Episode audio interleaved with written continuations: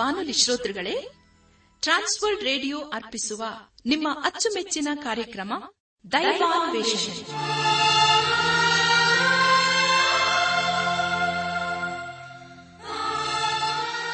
ಒಲಮೆಯ ಶ್ರೋತೃ ಬಾಂಧವರೇ, ಈಗ ಪ್ರಸಾರವಾಗುವ ದೈವಾನ್ವೇಷಣೆ ಕಾರ್ಯಕ್ರಮವನ್ನು ಆಲಿಸಲು ನಿಮ್ಮನ್ನು ಹೃತ್ಪೂರ್ವಕವಾಗಿ ಕ್ರಿಸ್ತೇಸುವಿನ ಹೆಸರಿನಲ್ಲಿ ಆಮಂತ್ರಿಸುತ್ತೇವೆ. ದೈವಾನ್ವೇಷಣೆ ದೈವಾನ್ವೇಷಣೆ ದೈವಾನ್ವೇಷಣೆ ದೈವಾನ್ವೇಷಣೆ ಪ್ರತಿ ಮಾನವನಿಗೆ ದೇವರೇ ಅವಶ್ಯ ದೈವಾನ್ವೇಷಣೆ. ಶ್ರೋತೃಗಳೇ, ನಿಮ್ಮ ಉತ್ತೇಜನಕರವಾದ ಪತ್ರ, ಇಮೇಲ್ ಹಾಗೂ ದೂರವಾಣಿ ಕರೆಗಳಿಗಾಗಿ ನಾವು ಚಿರಋಣಿಗಳಾಗಿದ್ದೇವೆ. ಈ ದಿನವೂ ಸಹ ನಮ್ಮ ಕಾರ್ಯಕ್ರಮವನ್ನು ಆಲಿಸಿ ಪತ್ರ ಬರೆಯಿರಿ. ದೇವರ ವಾಕ್ಯಗಳನ್ನು ಕೇಳಿ ಅದರಂತೆ ಕೈಕೊಂಡು ನಡೆಯುವಂಥವರು ಧನ್ಯರೆಂದು ಸತ್ಯವೇದವು ತಿಳಿಸುತ್ತದೆ. ಆದ್ದರಿಂದ ಪ್ರಿಯರೇ, ನೀವು ಶ್ರದ್ಧೆಯಿಂದ ದೇವರ ಸಂದೇಶವನ್ನು ಆಲಿಸಿ ದೈವಾಶೀರ್ವಾದವನ್ನು ಪಡೆಯಿರಿ. ಕಾರ್ಯಕ್ರಮದ ಕೊನೆಯಲ್ಲಿ ತಿಳಿಸುವ ನಮ್ಮ ವಿಳಾಸಕ್ಕೆ ಪತ್ರ ಬರೆಯಲು ಮರೆಯದಿರಿ. ಬನ್ನಿ ಪ್ರಿಯರೇ, ಆಲಿಸಿರಿ ದೈವಾನ್ವೇಷಣೆ ಕಾರ್ಯಕ್ರಮವನ್ನು.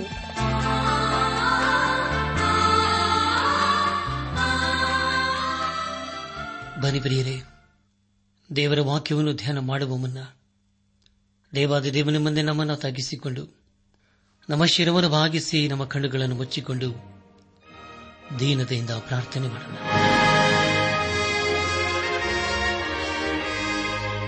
ಜೀವದಾಯಕನೇ, ಜೀವದಾಧಿಪತಿಯೇ, ಜೀವದ ಬಗ್ಗೆ ಆಗಿರುವ ದೇವರೇ, ಜೀವ ಜಲವಾಗಿರುವ ದೇವರೇ, ನಿನ್ನ ಪರಿಶುದ್ಧವಾದ ನಾಮವನ್ನು ಕೊಂಡಾಡುತ್ತೇವೆ ದೇವಾ. ನೀನು ನಮ್ಮ ಜೀವಿತ ಕಾಲವೆಲ್ಲ ಇರುವ ದೇವರಾಗಿದ್ದುಕೊಂಡು ಅನುದಿನವೂ ನಮ್ಮ ನಡೆಸ್ತಾ ಬಂದು ಕಾಣಿಸುತ್ತೋತ್ರ ದೇವ. ಈಗಲೂ ಅದೇ ನಿನ್ನ ವಾಗ್ದಾನದ ಹಸ್ತಗಳಿಗೆ ನಮ್ಮ ಜೀವಿತಗಳನ್ನು ಒಪ್ಪಿಸಿಕೊಡ್ತೇವೆ. ಯಾಕೆಂದರೆ ನಿನ್ನೆ ನಮಗೋಸ್ಕರ ಚಿಂತಿಸುವಂಥ ದೇವರು, ಅನುದಿನವೂ ನಮ್ಮ ಭಾರವನ್ನು ಹೊರುವಂಥ ದೇವರು, ನಮ್ಮನ್ನು ಶಾಪದಿಂದಲೂ ಪಾಪದಿಂದಲೂ ಬಿಡಿಸಲು ಶಕ್ತನಾಗಿರುವಂಥ ದೇವರು ನೀನೇ ಅಪ್ಪ. ಕರ್ತನೇ, ದೇವಾದ ದೇವನೇ, ಈ ದಿನ ವಿಶೇಷವಾಗಿ ಅನಾರೋಗ್ಯದ ನಿಮಿತ್ತವಾಗಿ ಆಸ್ಪತ್ರೆಗಳಲ್ಲಿ ಹಾಗೂ ಮನೆಗಳಲ್ಲಿ ಇರುವವರನ್ನು ನಿನ್ನ ಕೃಪೆ ಹಸ್ತಕ್ಕೊಪ್ಪಿಸಿಕೊಡ್ತೇವಪ್ಪ. ಅಪ್ಪ ಕರ್ತನೇ, ನೀನೇ ಅವರ ಮೇಲೆ ಕರುಣೆ ತೋರಿಸಿ ಅವರಿಗೆ ಬೇಕಾದಂತಹ ಸ್ವಸ್ಥತೆಯನ್ನು ದಯಪಾಲಿಸು ದೇವ. ಅವರು ತೆಗೆದುಕೊಳ್ಳುವಂತಹ ಔಷಧ ಆಹಾರಗಳನ್ನು ಕೃಪೆಯನ್ನು ಸುರಿಸಿ ಅವರ ಜೀವಿತದಲ್ಲಿ ದೇವ ಅದ್ಭುತ ಮಾತ್ರವಾದ ಕಾರ್ಯಗಳನ್ನು ಮಾಡು ದೇವ. ಅವರ ಜೀವಿತದಲ್ಲಿ ದೇವ ನಿನ್ನನ್ನು ನೀನು ಪ್ರಕಟ ಮಾಡಿಕೊ. ನಾವೆಲ್ಲರೂ ಆತ್ಮಿಕ ರೀತಿಯಲ್ಲಿ ನಿನ್ನವರಾಗಿ ಜೀವಿಸುತ್ತಾ ಒಂದು ದಿವಸ ನಾವೆಲ್ಲರೂ ನಿನ್ನ ಮೈ ಮೇಲೆ ಕಂಡು ಬರಲು ಕೃಪೆ ತೋರಿಸು. ಎಲ್ಲ ಘನ ಮಾನ ಮಹಿಮೆ ಪ್ರಭಾವಗಳು ನಿನಗೆ ಮಾತ್ರ ಸಲ್ಲುವುದಾಗಲಿ. ನಮ್ಮ ಪ್ರಾರ್ಥನೆ ಸ್ತೋತ್ರಗಳನ್ನು ನಮ್ಮ ಒಡೆಯನೂ ನಮ್ಮ ರಕ್ಷಕನೂ ಲೋಕ ವಿಮೋಚಕನೂ ಆದ ಯೇಸು ಕ್ರಿಸ್ತನ ದಿವ್ಯ ನಾಮದಲ್ಲಿ ಸಮರ್ಪಿಸಿಕೊಳ್ಳುತ್ತೇವೆ ತಂದೆಯೇ, ಆಮೆನ್.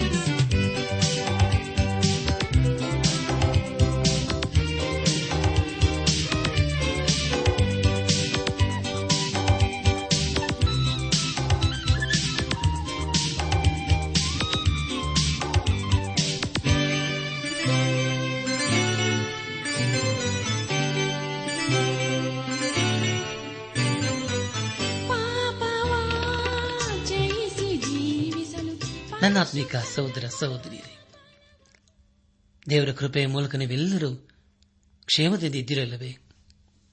ನೀವು ಯಾವಾಗಲೂ ಸಂತೋಷ ಸಮಾಧಾನದಿಂದಲೇ ಇರಬೇಕೆಂಬುದೇ ನಮ್ಮ ಅನುದಿನದ ಪ್ರಾರ್ಥನೆಯಾಗಿದೆ.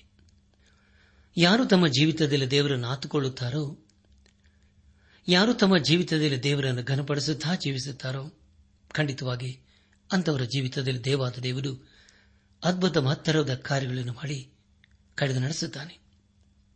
ಕಳೆದ ಕಾರ್ಯಕ್ರಮದಲ್ಲಿ ನಾವು ಯೆಹೆಜ್ಕೇಲ ಪ್ರವಾದನೆ ಗ್ರಂಥದ 25ನೇ ಅಧ್ಯಾಯ 3ರಿಂದ 26ನೇ ಅಧ್ಯಾಯದ 14ನೇ ವಚನದವರೆಗೆ ಧ್ಯಾನ ಮಾಡಿಕೊಂಡು ಅದರ ಮೂಲಕ ನಮ್ಮ ನಿಜ ಜೀವಿತಕ್ಕೆ ಬೇಕಾದ ಅನೇಕ ಆತ್ಮಿಕ ಪಾಠಗಳನ್ನು ಕಲಿತುಕೊಂಡು ಅನೇಕ ರೀತಿಯಲ್ಲಿ ಆಶೀರ್ವಿಸಲ್ಪಟ್ಟಿದ್ದೇವೆ. ಇದೆಲ್ಲ ದೇವರ ಮಹಾಕೃಪೆ ಹಾಗೂ ಸಹಾಯವಾಗಿದೆ. ದೇವರಿಗೆ ಮಹಿಮೆ ಉಂಟಾಗಲಿ. ಧ್ಯಾನ ಮಾಡಿದಂಥ ವಿಷಯಗಳನ್ನು ಈಗ ನೆನಪು ಮಾಡಿಕೊಂಡು ಮುಂದಿನ ಭೇದ ಭಾಗಕ್ಕೆ ಸಾಗೋಣ. ಅಮ್ಮೋನ್, ಮೋವಾಬ್, ಏದೋಮ್, ಫಿಲಿಷ್ಟಿಯಾ ಇವುಗಳ ವಿಷಯವಾದ ದೈವೋಕ್ತಿಗಳು ಹಾಗೂ ತೋರ್ ಪಟ್ಟಣವು ನೆಬಕದ್ನೇಚರಿಂದ ಹೇಗೆ ಹಾಳಾಯಿತೆಂಬ ವಿಷಯಗಳ ಕುರಿತು ನಾವು ಧ್ಯಾನ ಮಾಡಿಕೊಂಡೆವು. ಧ್ಯಾನ ಮಾಡಿದಂಥ ಎಲ್ಲ ಹಂತಗಳಲ್ಲಿ ದೇವಾದಿ ದೇವನೇ ನಮ್ಮನ್ನು ನಡೆಸಿದನು. ದೇವರಿಗೆ ಮಹಿಮೆ ಉಂಟಾಗಲಿ. ಮುಂದೆ ನಾವು ಯೆಹೆಜ್ಕೇಲ ಪ್ರವಾದನೆ ಗ್ರಂಥದ 27ನೇ ಅಧ್ಯಾಯ 1ರಿಂದ 28ನೇ ಅಧ್ಯಾಯದ 13ನೇ ವಚನದವರೆಗೆ ಧ್ಯಾನ ಮಾಡಿಕೊಳ್ಳೋಣ. ನನ್ನಾತ್ಮಿಕ ಸಹೋದರ ಸಹೋದರಿಯರೇ, ಈ ವಚನಗಳಲ್ಲಿ ಬರೆಯಲ್ಪಟ್ಟಿರುವಂತಹ ಮುಖ್ಯ ವಿಷಯಗಳು ವ್ಯಾಪಾರದ ಅದ್ಭುತ ನಾವಿಯಂತಿರುವ ತೂರಿನ ವೈಭವವು ನಾಶನವು ಎಂಬುದಾಗಿಯೂ ತೂರಿನ ಪ್ರಭುವಿನ ಅಹಂಭಾವವನ್ನು ಖಂಡಿಸಿದ್ದು ಎಂಬುದಾಗಿ. ಪ್ರಿಯರೇ, ಮುಂದೆ ಮುಂದೆ ನಾವು ಧ್ಯಾನ ಮಾಡುವಂತಹ ಎಲ್ಲ ಹಂತಗಳಲ್ಲಿ ದೇವರನ್ನು ಆಶ್ರಯಿಸಿಕೊಂಡು ಮುಂದೆ ಮುಂದೆ ಸಾಗೋಣ. ಯೆಹೆಜ್ಕೇಲ ಪ್ರವಾದನೆ ಗ್ರಂಥದ 26ನೇ ಅಧ್ಯಾಯದಲ್ಲಿ ನಾವು ತೂರ್ ಪಟ್ಟಣದ ನಾಶನದ ಕುರಿತು ತಿಳಿದುಕೊಂಡಿದ್ದೇವೆ ಹಾಗೂ ಇದರ ಮೂಲಕ ದೇವರ ಮಾತುಗಳು ಎಷ್ಟು ಸತ್ಯ ಎಂಬುದಾಗಿ ಗ್ರಹಿಸಿಕೊಂಡಿದ್ದೇವೆ. ಪ್ರವಾದಿಯಾದ ಯೆಹೆಜ್ಕೇಲನ ದಿವಸಗಳಲ್ಲಿ ತೂರ್ ಪಟ್ಟಣವು ಒಂದು ವಿಶೇಷವಾದಂತಹ ಪಟ್ಟಣವಾಗಿತ್ತು. ಆದರೆ ಯೆಹೆಜ್ಕೇಲನು ಎಂದೂ ಸಂಧಿಸದೇ ಇದ್ದರೂ ಕೂಡ ಈಗ ಅದರ ಅವನತಿಯನ್ನು ಕಂಡು ಗೋಳಾಡುತ್ತಿದ್ದಾನೆ. ಪ್ರಿಯರೇ, ತೂರ್ ಪಟ್ಟಣವು ಅಧೋಗತಿಗೆ ಹೋಗುವುದಕ್ಕೆ ಏನು ಕಾರಣ? ಯೆಹೆಜ್ಕೇಲ ಪ್ರವಾದನೆ ಗ್ರಂಥ 27ನೇ ಅಧ್ಯಾಯ ಪ್ರಾರಂಭದ 3 ವಚನಗಳಲ್ಲಿ ಹೀಗೆ ಓದುತ್ತೇವೆ. ಯೆಹೋವನು ಇನ್ನೊಂದು ವಾಕ್ಯವನ್ನು ನನಗೆ ದಯಪಾಲಿಸಿದನು. ನರಪುತ್ರನೇ, ನೀನು ತೂರಿನ ವಿಷಯದಲ್ಲಿ ಶೋಕಗೀತವನ್ನೆತ್ತು ಅದಕ್ಕೆ ಹೀಗೆ ನುಡಿ. ಸಮುದ್ರ ದ್ವಾರದಲ್ಲಿ ವಾಸಿಸುತ್ತಾ ಜನಾಂಗಳಿಗಾಗಿ ಬಹು ದ್ವೀಪಗಳೊಂದಿಗೆ ವ್ಯಾಪಾರ ಮಾಡುವ ಪ್ರಿಯೇ, ಕರ್ತನಾದ ಯೆಹೋವನು ಎಂತನ್ನುತ್ತಾನೆ, ತೂರೇ, ಪರಿಪೂರ್ಣ ಸುಂದರಿಯಾಗಿದ್ದೇ ಅಂದುಕೊಂಡಿದ್ದೀಯಲ್ಲ ಎಂಬುದಾಗಿ. ನನ್ನ ಆತ್ಮಿಕ ಸಹೋದರ ಸಹೋದರಿಯರೇ, ಅನೇಕರ ಅವನತಿಗೆ ಕಾರಣ ಗರ್ವ, ಹೆಮ್ಮೆ, ಸ್ವಪ್ರತಿಷ್ಠೆ ಇವೇ ಆಗಿರುತ್ತವೆ. ತೂರು ಪಟ್ಟಣದವರ ವಿಷಯದಲ್ಲಿ ಅದೇ ಆದದ್ದು. ಯೆಹೆಜ್ಕೇಲ ಪ್ರವಾದನೆ ಗ್ರಂಥ 27ನೇ ಅಧ್ಯಾಯ 25ನೇ ವಚನವನ್ನು ಓದುವಾಗ, ತಾರ್ಷೀಷಿನ ಹಡಗುಗಳು ಸಾಲು ಸಾಲಾಗಿ ನಿನಗೆ ಬೇಕಾದ ದಿನಸುಗಳನ್ನು ಒಯ್ದುಕೊಂಡು ಬಂದವು. ನೀನು ಭರ್ತಿಯಾಗಿ ಸಮುದ್ರ ಮಧ್ಯದಲ್ಲಿ ಓ ಭಾರವಾದಿ ಎಂಬುದಾಗಿ. ಪ್ರಿಯ ದೇವಜನರೇ, ಒಂದು ಕಾಲದಲ್ಲಿ ತೂರ್ ಪಟ್ಟಣವು ವ್ಯಾಪಾರಕ್ಕೆ ಮುಖ್ಯ ಕೇಂದ್ರವಾಗಿತ್ತು. ವ್ಯಾಪಾರಕ್ಕಾಗಿ ಅನೇಕ ದೇಶಗಳಿಂದ ಅನೇಕ ವರ್ತಕರು ಅಲ್ಲಿಗೆ ಬರುತ್ತಿದ್ದರು. 27ನೇ ಅಧ್ಯಾಯ 17ನೇ ವಚನದಲ್ಲಿ ಹೀಗೆ ಓದುತ್ತೇವೆ. ಯಹೂದ್ಯರು, ಇಸ್ರಾಯೇಲ್ ದೇಶದವರು ನಿನ್ನ ಕಡೆಯ ವರ್ತಕರಾಗಿ ಮಿನ್ನಿತ್ತಿನ ಗೋಧಿ ಕಂಡ ಸಕ್ಕರೆ, ಜೇನು, ಎಣ್ಣೆ, ಸುಗಂಧ ತೈಲ ಈ ಸಾಮಗ್ರಿಗಳನ್ನು ನಿನಗೆ ಸೇರಿಸಿದರು ಎಂಬುದಾಗಿ. ಪ್ರಿಯ ದೇವಜನರೇ, ತೂರ್ ಪಟ್ಟಣದಲ್ಲಿ ಎಲ್ಲ ಸಾಮಗ್ರಿಗಳು ಸಮೃದ್ಧಿಯಾಗಿದ್ದವು. ಅದೇ ಸಮಯದಲ್ಲಿ ಅದು ಕ್ರಿಸ್ತ ವಿರೋಧಿಗೆ ಮುಖ್ಯ ಸ್ಥಳವಾಗಿತ್ತು. ಸತ್ಯವೇದದಲ್ಲಿ ಪ್ರಕಟಣೆ ಪುಸ್ತಕ 18ನೇ ಅಧ್ಯಾಯ 12ರಿಂದ 14ನೇ ವಚನಗಳಲ್ಲಿ ಹೀಗೆ ಓದುತ್ತೇವೆ. ಚಿನ್ನ, ಬೆಳ್ಳಿ, ರತ್ನ, ಮುತ್ತು, ನಯವಾದ ನಾರುಮಡಿ, ಧೂಮ್ರವರ್ಣದ ವಸ್ತ್ರ, ರೇಷ್ಮೆ, ರಕ್ತಾಂಬರ, ಸಕಲ ವಿಧವಾದ ಅಗಿಲ ಮರ, ಸಕಲ ವಿಧವಾದ ಜಂತದ ಸಾಮಾನು, ಬಹು ಬೆಲೆಯುಳ್ಳ ಮರ, ತಾಮ್ರ, ಕಬ್ಬಿಣ, ಚಂದ್ರಕಾಂತ, ಶಿಲೆ ಇವುಗಳಿಂದ ಮಾಡಿದ ಸಕಲ ವಿಧವಾದ ಪಾತ್ರೆ, ಲವಂಗ, ಚಕ್ಕೆ, ರಕ್ತಬಾಳ, ಧೂಪ, ಸುಗಂಧ ತೈಲ, ಸಾಂಬ್ರಾಣಿ, ದ್ರಾಕ್ಷಾರಸ, ಎಣ್ಣೆ, ನೈವಾದ ಹಿಟ್ಟು, ಗೋಧಿ, ದನ, ಕುರಿ, ಕುದುರೆ, ರಥ, ಗುಲಾಮ, ಮನುಷ್ಯ ಪ್ರಾಣ ಇವೇ ಮೊದಲಾದ ನಮ್ಮ ಸರಕುಗಳನ್ನು ಕೊಂಡುಕೊಳ್ಳುವವರು ಯಾರು ಇಲ್ಲವಲ್ಲ ಎಂದು ಹೇಳಿಕೊಳ್ಳುತ್ತಾ ದುಃಖಿಸುವರು. ಬಾಬೆಲೇ, ನಿನ್ನ ಜೀವವು ಅಪೇಕ್ಷಿಸಿದ ಹಣ್ಣು ಹಂಬಲುಗಳು ನಿನ್ನನ್ನು ಬಿಟ್ಟು ಹೋದವು. ಸೊಗಸಾಗಿಯೂ ಶೋಭಾಯಮಾನವಾಗಿಯೂ ಇರುವುದೆಲ್ಲವೂ ನಾಶವಾಗಿ ನಿನ್ನನ್ನು ಬಿಟ್ಟು ಬಿಟ್ಟವು. ಅವು ಇನ್ನು ಮೇಲೆ ಜನರಿಗೆ ಸಿಕ್ಕುವುದೇ ಇಲ್ಲ ಎಂಬುದಾಗಿ. ನನ್ನ ಆತ್ಮಿಕ ಸಹೋದರ ಸಹೋದರಿಯರೇ, ಅದೇ ರೀತಿಯಾದಂಥ ಮಹಾಪಟ್ಟಣಗಳನ್ನು ಇಂದು ನಾವು ನೋಡುತ್ತಾ ಇದ್ದೇವೆ. ಇಂಥ ಪಟ್ಟಣಗಳಲ್ಲಿ ಏನನ್ನು ಬೇಕಾದರೂ ನಾವು ಕೊಂಡುಕೊಳ್ಳಬಹುದು. ತೂರ್ ಪಟ್ಟಣವು ಒಂದು ದೊಡ್ಡ ಹಡಗಿನಂತೆ ಇತ್ತು. ಲೌಕಿಕವಾದ ಎಲ್ಲಾ ಸಂಗತಿಗಳು ಅದರಲ್ಲಿ ಇದ್ದವು. ಆದರೆ ಒಂದು ಕಾಲಕ್ಕೆ ಎಲ್ಲವೂ ಮಾಯವಾಯಿತು. ಅದಕ್ಕೆ ಕಾರಣ ದೇವರ ನ್ಯಾಯ ತೀರ್ಪಾಗಿತ್ತು. ಪ್ರಿಯ ದೇವಜನರೇ, ಆ ಪಟ್ಟಣಕ್ಕಾಗಿ ಈಗ ನಾವು ಗೋಳಾಡುವುದನ್ನು ಕಾಣ್ತೀವಿ. ಅಲ್ಲಿ ಕಂಡಂತಹ ಎಲ್ಲಾ ಸಂಗತಿಗಳನ್ನು ಈ ಕೊನೆಯ ದಿವಸಗಳಲ್ಲಿ ನಾವು ಕಾಣಬಹುದಲ್ಲವೇ? ತೂರ್ ಪಟ್ಟಣದ ಮೇಲೆ ದೇವರ ನ್ಯಾಯ ತೀರ್ಪು ಹೇಗೆ ಬಂದಿತೋ ಅದೇ ರೀತಿಯಲ್ಲಿ ಮುಂದೆ ಕೂಡ ಈ ಲೋಕಕ್ಕೆ ದೇವರ ನ್ಯಾಯ ತೀರ್ಪು ಬರಲಿದೆ. ಯೆರೂಸಲೇಮಿನವರಿಗೆ, ತೂರ್ ಪಟ್ಟಣದವರಿಗೆ ದೇವರ ಕಡೆಗೆ ತಿರುಗಿಕೊಳ್ಳುವುದಕ್ಕೆ ಅವಕಾಶ, ಸಮಯ, ಅನುಕೂಲತೆ ಎಲ್ಲವೂ ಇದ್ದವು. ಆದರೆ ಅವರು ದೇವರ ಕಡೆಗೆ ತಿರುಗಿಕೊಳ್ಳದೇ ಹೋದರು. ಹಾಗಾದರೆ ಪ್ರಿಯರೇ, ಇದು ಎಂಥ ದುಃಖಕರವಾದಂಥ ಸಂಗತಿಯಲ್ಲವೇ? ಯೆಹೆಜ್ಕೇಲ ಪ್ರವಾದನೆ ಗ್ರಂಥ 27ನೇ ಅಧ್ಯಾಯ 32ನೇ ವಚನವನ್ನು ಓದುವಾಗ ಅವರು ರೋಧನ ಮಾಡುತ್ತಾ ನಿನ್ನ ವಿಷಯವಾಗಿ ಶೋಕ ಗೀತವನ್ನೆತ್ತಿ ಹೀಗೆ ಪ್ರಲಾಪಿಸುವರು. ಸಮುದ್ರದ ನಡುವೆ ಬಿಖೋ ಎನ್ನುವ ತೂರಿಗೆ ಯಾವುದು ಸಮಾನ ಎಂಬುದಾಗಿ. ಕರ್ತನ ಪ್ರಿಯರಾದವರೇ, ನಾವು ಈಗಾಗಲೇ ತಿಳ್ಕೊಂಡ ಹಾಗೆ ತೂರ್ ಪಟ್ಟಣವು ಒಂದು ದೊಡ್ಡ ಹಡಗಿನಂತೆ ಇತ್ತು. ಆದರೆ ಈಗ ಅದು ಸಮುದ್ರದಲ್ಲಿ ಮುಳುಗಿ ಹೋಗುವಂತಹ ಸ್ಥಿತಿಗೆ ಬಂದು ಬಿಟ್ಟಿದೆ.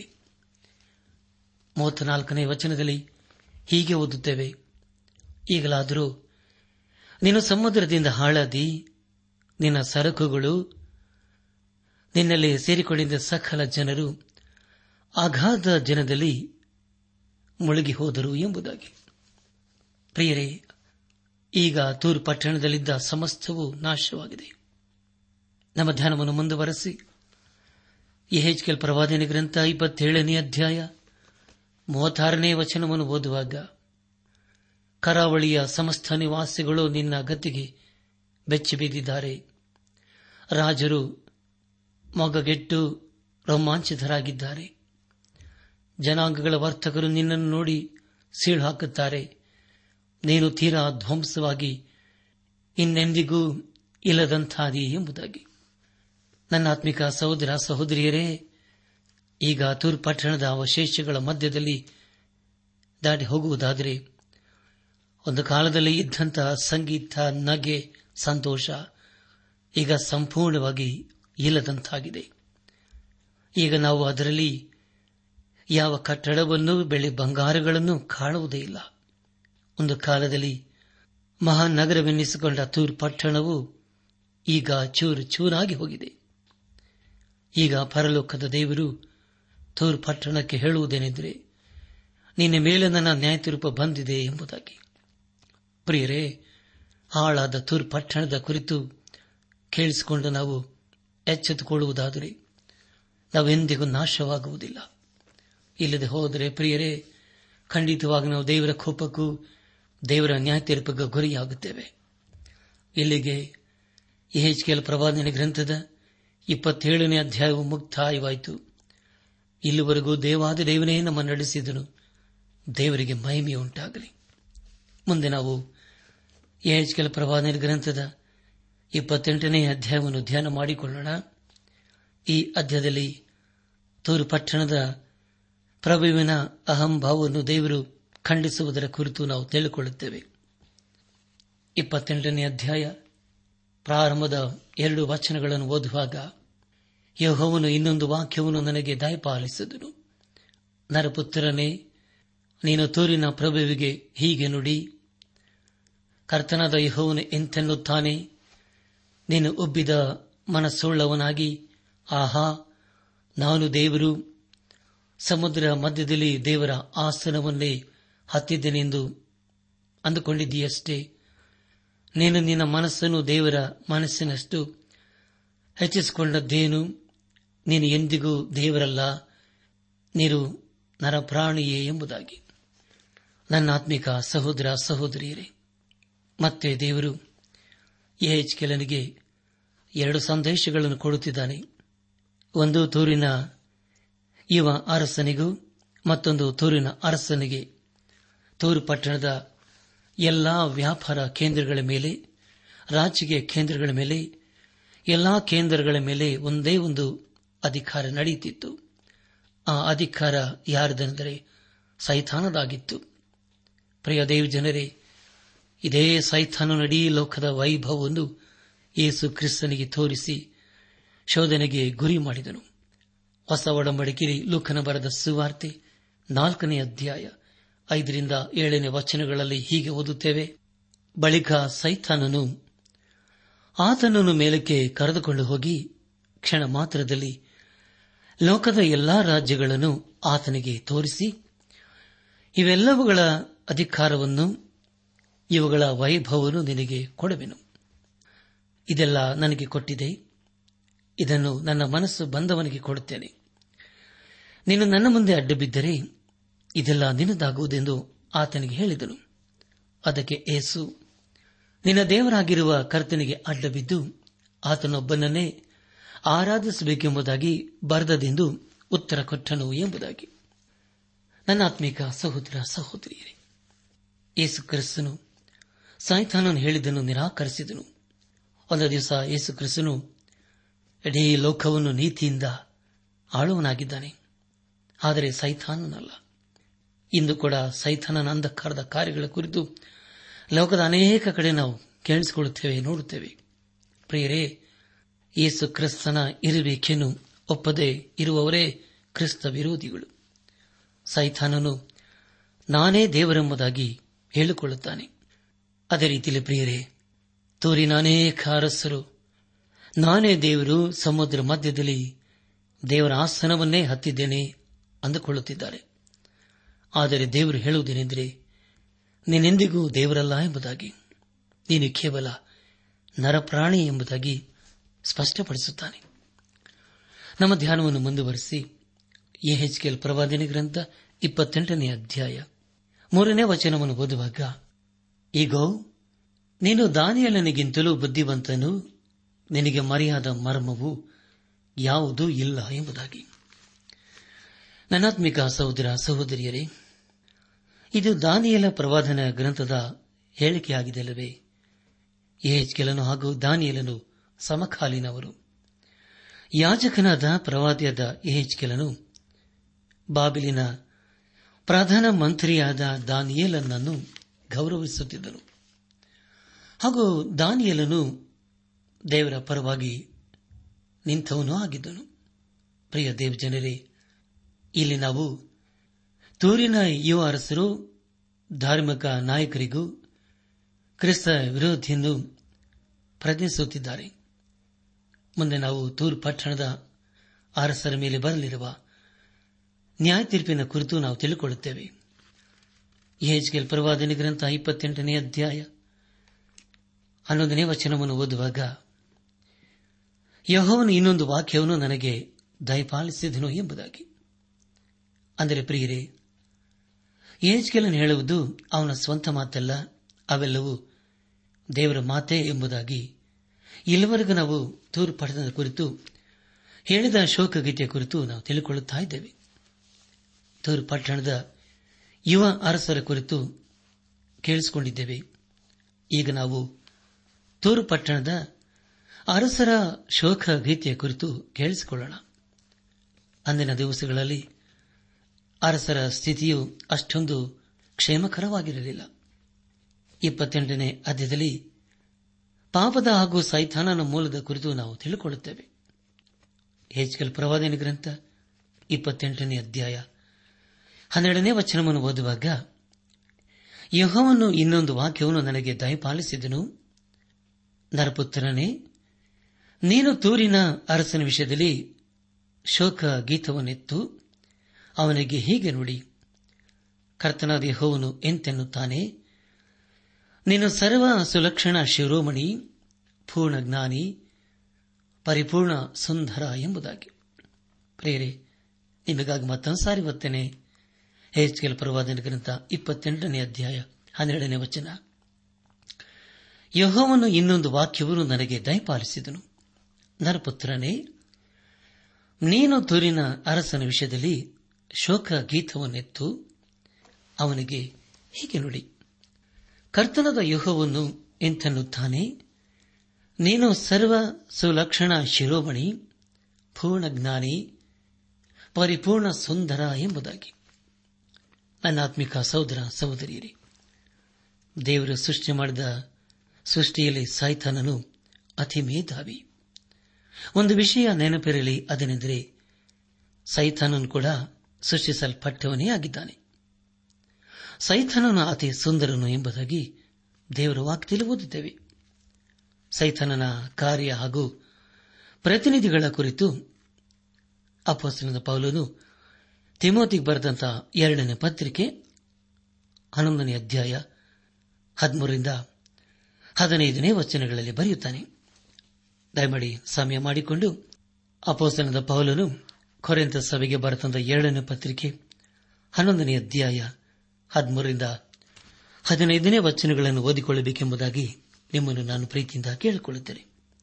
ನಮ್ಮ ಧ್ಯಾನವನ್ನು ಮುಂದುವರೆಸಿ ಯೆಹೆಜ್ಕೇಲ ಪ್ರವಾದನೆ ಗ್ರಂಥ 28ನೇ ಅಧ್ಯಾಯ 13ನೇ ವಚನವನ್ನು ಓದುವಾಗ, ದೇವರ ಉದ್ಯಾನವನವಾದ ಈ ದಿನದಲ್ಲಿ ನೀನಿದ್ದಿ, ಮಾಣಿಕ್ಯ, ಪುಷ್ಯರಾಗ, ಪಚ್ಚೆ, ಪೀತರತ್ನ, ಬೇರುಲ್ಲ, ಬೈಢೋರಿಯ, ನೀಲ, ಕೆಂಪರಲು, ಸ್ಫಟಿಕ, ಈ ನವರತ್ನಗಳಿಂದ ಭೂಷಿತನಾಗಿದ್ದಿ.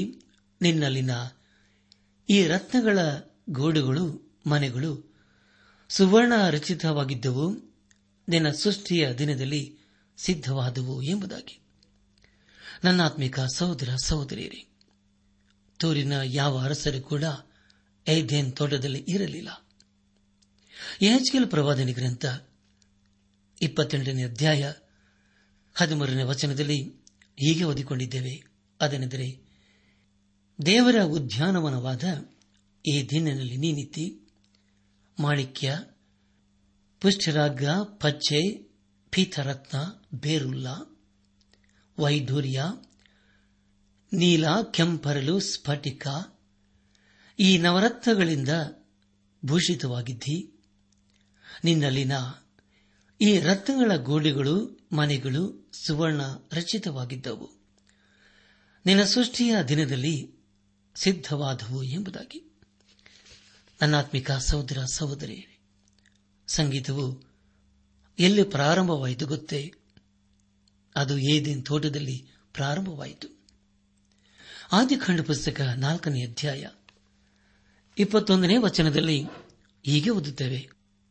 ಅವನ ತಮ್ಮನ ಹೆಸರು ಯುಬಾಲನು, ಇವನ ಕಿನ್ನರಿ ಕೊಲ್ಲೊಳಗಳನ್ನು ನುಡಿಸುವವರ ಮೂಲ ಪುರುಷನು ಎಂಬುದಾಗಿ. ನನ್ನಾತ್ಮಿಕ ಸಹೋದರ ಸಹೋದರಿಯರೇ, ಸಂಗೀತವೆಂಬುದು ಆದಿಕಾಂಡದಲ್ಲಿಯೇ ಪ್ರಾರಂಭವಾಯಿತು. ಪ್ರಿಯ ದೇವಜನರೇ, ತವರು ಪಟ್ಟಣದವರು ಅರಸರು ಮೊದಲುಗೊಂಡು ದೇವರ ಮಾತಿಗೆ ಅವೇಧ್ಯರಾಗಿ ದೇವರ ಕೋಪಕ್ಕೂ ಆತನ ನ್ಯಾಯ ತೀರ್ಪಿಗೂ ಗುರಿಯಾದರು. ಅವರ ಜೀವಿತದಲ್ಲಿ ದೇವರು ಅನೇಕ ರೀತಿಯಲ್ಲಿ ಎಚ್ಚರಿಸಿದ್ದರು ಅವರನ್ನು ಹಾಗೂ ಯೆರೂಸಲೇಮಿನವರನ್ನು. ಆದರೆ ಪ್ರಿಯರೇ, ಅವರು ದೇವರ ಕಡೆಗೆ ತಿರುಗಿಕೊಳ್ಳಲಿಲ್ಲ, ದೇವರಿಗೆ ವಿಧೇಯರಾಗಲೂ ಇಲ್ಲ. ಆದುದರಿಂದಲೇ ಪ್ರಿಯರೇ, ಅವರು ದೇವರ ಕೋಪಕ್ಕೆ ಗುರಿಯಾದರು. ಈ ಸಂದೇಶವನ್ನು ಆಲಿಸುತ್ತಿರುವ ನನ್ನಾತ್ಮಿಕ ಸಹೋದರ ಸಹೋದರಿಯರೇ, ದೇವರ ವಾಕ್ಯವನ್ನು ಕೇಳಿಸಿಕೊಂಡಿದ್ದೇವೆ. ಅದಕ್ಕೆ ನಮ್ಮ ಪ್ರತಿಕ್ರಿಯೆ ಏನಾಗಿದೆ? ಇಂದು ನಾವು ದೇವರ ಸ್ವರವನ್ನು ಕೇಳಿಸಿಕೊಂಡು, ದೇವರ ವಾಕ್ಯವನ್ನು ಕೇಳಿಸಿಕೊಂಡು ನಾವು ದೇವರ ಕಡೆಗೆ ತಿರುಗಿಕೊಳ್ಳುವುದಾದರೆ ಖಂಡಿತವಾಗಿ ಆಶೀರ್ವಿಸಲ್ಪಡ್ತೇವೆ. ಯಾಕೆಂದರೆ ಪ್ರಿಯರೇ, ಯೇಸು ಕ್ರಿಸ್ತನು ಅತಿ ಬೇಗನೆ ಬರಲಿದ್ದಾನೆ. ಈ ಸಾರಿ ಆತನು ರಕ್ಷಕನಾಗಿ ಬರುವುದಿಲ್ಲ, ಆದರೆ ಆತನು ಒಬ್ಬ ನ್ಯಾಯಾಧಿಪತಿಯಾಗಿ ಬರಲಿದ್ದಾನೆ. ಆದ್ದರಿಂದ ಪ್ರಿಯರೇ, ಆತನು ಬರುವುದಕ್ಕೆ ಮುಂಚಿತವಾಗಿ ನಮ್ಮ ಆತ್ಮಿಕ ಸಿದ್ಧತೆಗಳನ್ನು ಮಾಡಿಕೊಂಡು ಆತನ ದೃಷ್ಟಿಯಲ್ಲಿ ಪರಿಶುದ್ಧರಾಗಿ ಕಂಡುಬಂದು ಆತನನ್ನೇ ಆರಾಧನೆ ಮಾಡುತ್ತಾ ಆತನ ಆಶೀರ್ವಾದಕ್ಕೆ ನಾವು ಪಾತ್ರರಾಗೋಣ. ಪ್ರಿಯ ದೇವಜನರೇ, ಇದು ಒಂದೇ ಒಂದು ಜೀವಿತ, ಬೇಗನೆ ಗತಿಸಿ ಹೋಗ್ತದೆ. ಆ ದಿನವು ನಮ್ಮ ಜೀವಿತದಲ್ಲಿ ಬರುವುದು ಮುಂಚಿತವಾಗಿ ಇಂದೇ ನಾವು ದೇವರ ಕಡೆ ತಿರುಗಿಕೊಂಡು ಪಾಪದ ಜೀವಿತಕ್ಕೆ ಬೆನ್ನು ಹಾಕಿ ಯೇಸು ಕ್ರಿಸ್ತನನ್ನು ಹಿಂಬಾಲಿಸುತ್ತಾ ಆತನ ಮಾರ್ಗದಲ್ಲಿ ನಾವು ಜೀವಿಸುತ್ತಾ ಆತನನ್ನೇ ಘನಪಡಿಸುತ್ತಾ ಆತನ ಆಶೀರ್ವಾದಕ್ಕೆ ನಾವು ಪಾತ್ರರಾಗೋಣ. ಹಾಗಾಗುವಂತೆ ತಂದೆಯಾದ ದೇವರು ಯೇಸು ಕ್ರಿಸ್ತನ ಮೂಲಕ ನಮ್ಮೆಲ್ಲರನ್ನು ಆಶೀರ್ವದಿಸಿ ನಡೆಸಲಿ.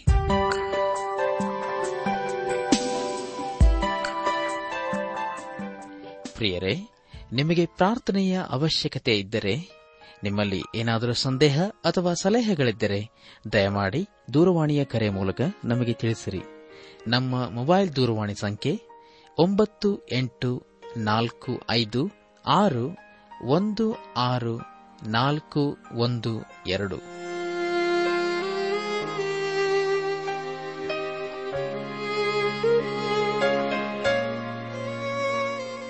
ನನ್ನ ಆತ್ಮೀಕ ಸಹೋದರ ಸಹೋದರಿಯರೇ, ಇಂದು ದೇವರು ನಮಗೆ ಕೊಡುವ ವಾಗ್ದಾನ, ಸರ್ವಶಕ್ತನಾದ ದೇವರು ಕನಿಕರವುಳ್ಳ ತಂದೆಯು ಸಕಲ ವಿಧವಾಗಿ ಸಂತೈಸುವ ದೇವರು ಆಗಿದ್ದು, ನಮಗೆ ಸಂಭವಿಸುವ ಎಲ್ಲಾ ಸಂಕಟಗಳಲ್ಲಿ ನಮ್ಮನ್ನು ಸಂತೈಸುತ್ತಾನೆ.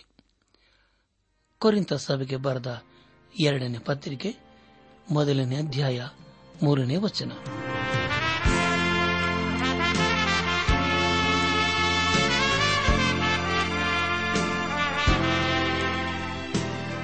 ಪ್ರಿಯರೇ, ಇದುವರೆಗೂ ಆಲಿಸಿದ ದೈವಾನ್ವೇಷಣೆ ಕಾರ್ಯಕ್ರಮವು ನಿಮ್ಮ ಮನಸ್ಸಿಗೆ ಸಮಾಧಾನ, ಸಂತೋಷ ನೀಡಿದೆಯೆಂದು ನಾವು ನಂಬುತ್ತೇವೆ. ನಮ್ಮೆಲ್ಲರ ಸೃಷ್ಟಿಕರ್ತನಾದ ಯೇಸು ನಮ್ಮೊಂದಿಗೆ ಸದಾ ಇರುವಾತನಾಗಿದ್ದಾನೆ. ನಿಮ್ಮ ಚಿಂತೆ, ದುಃಖ, ಕಾಯಿಲೆ, ಕಷ್ಟಗಳ ಪರಿಹಾರಕ್ಕಾಗಿ ಆತನ ಹೆಸರಿನಲ್ಲಿ ಪ್ರಾರ್ಥಿಸಿರಿ. ನೀವು ನಮ್ಮ ವಿಳಾಸಕ್ಕೆ ಸಂಪರ್ಕಿಸುವುದಾದರೆ ನಾವು ನಿಮಗಾಗಿ ಪ್ರಾರ್ಥಿಸುತ್ತೇವೆ ಹಾಗೂ ಉತ್ತರಿಸುತ್ತೇವೆ.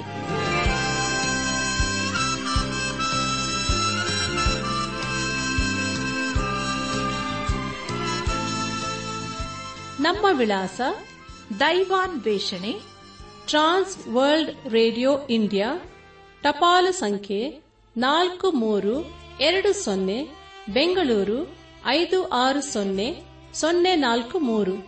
ನಮ್ಮ ಇಮೇಲ್ ವಿಳಾಸ kanttb@radio882.com. ನಮಸ್ಕಾರ ಪ್ರಿಯರೇ.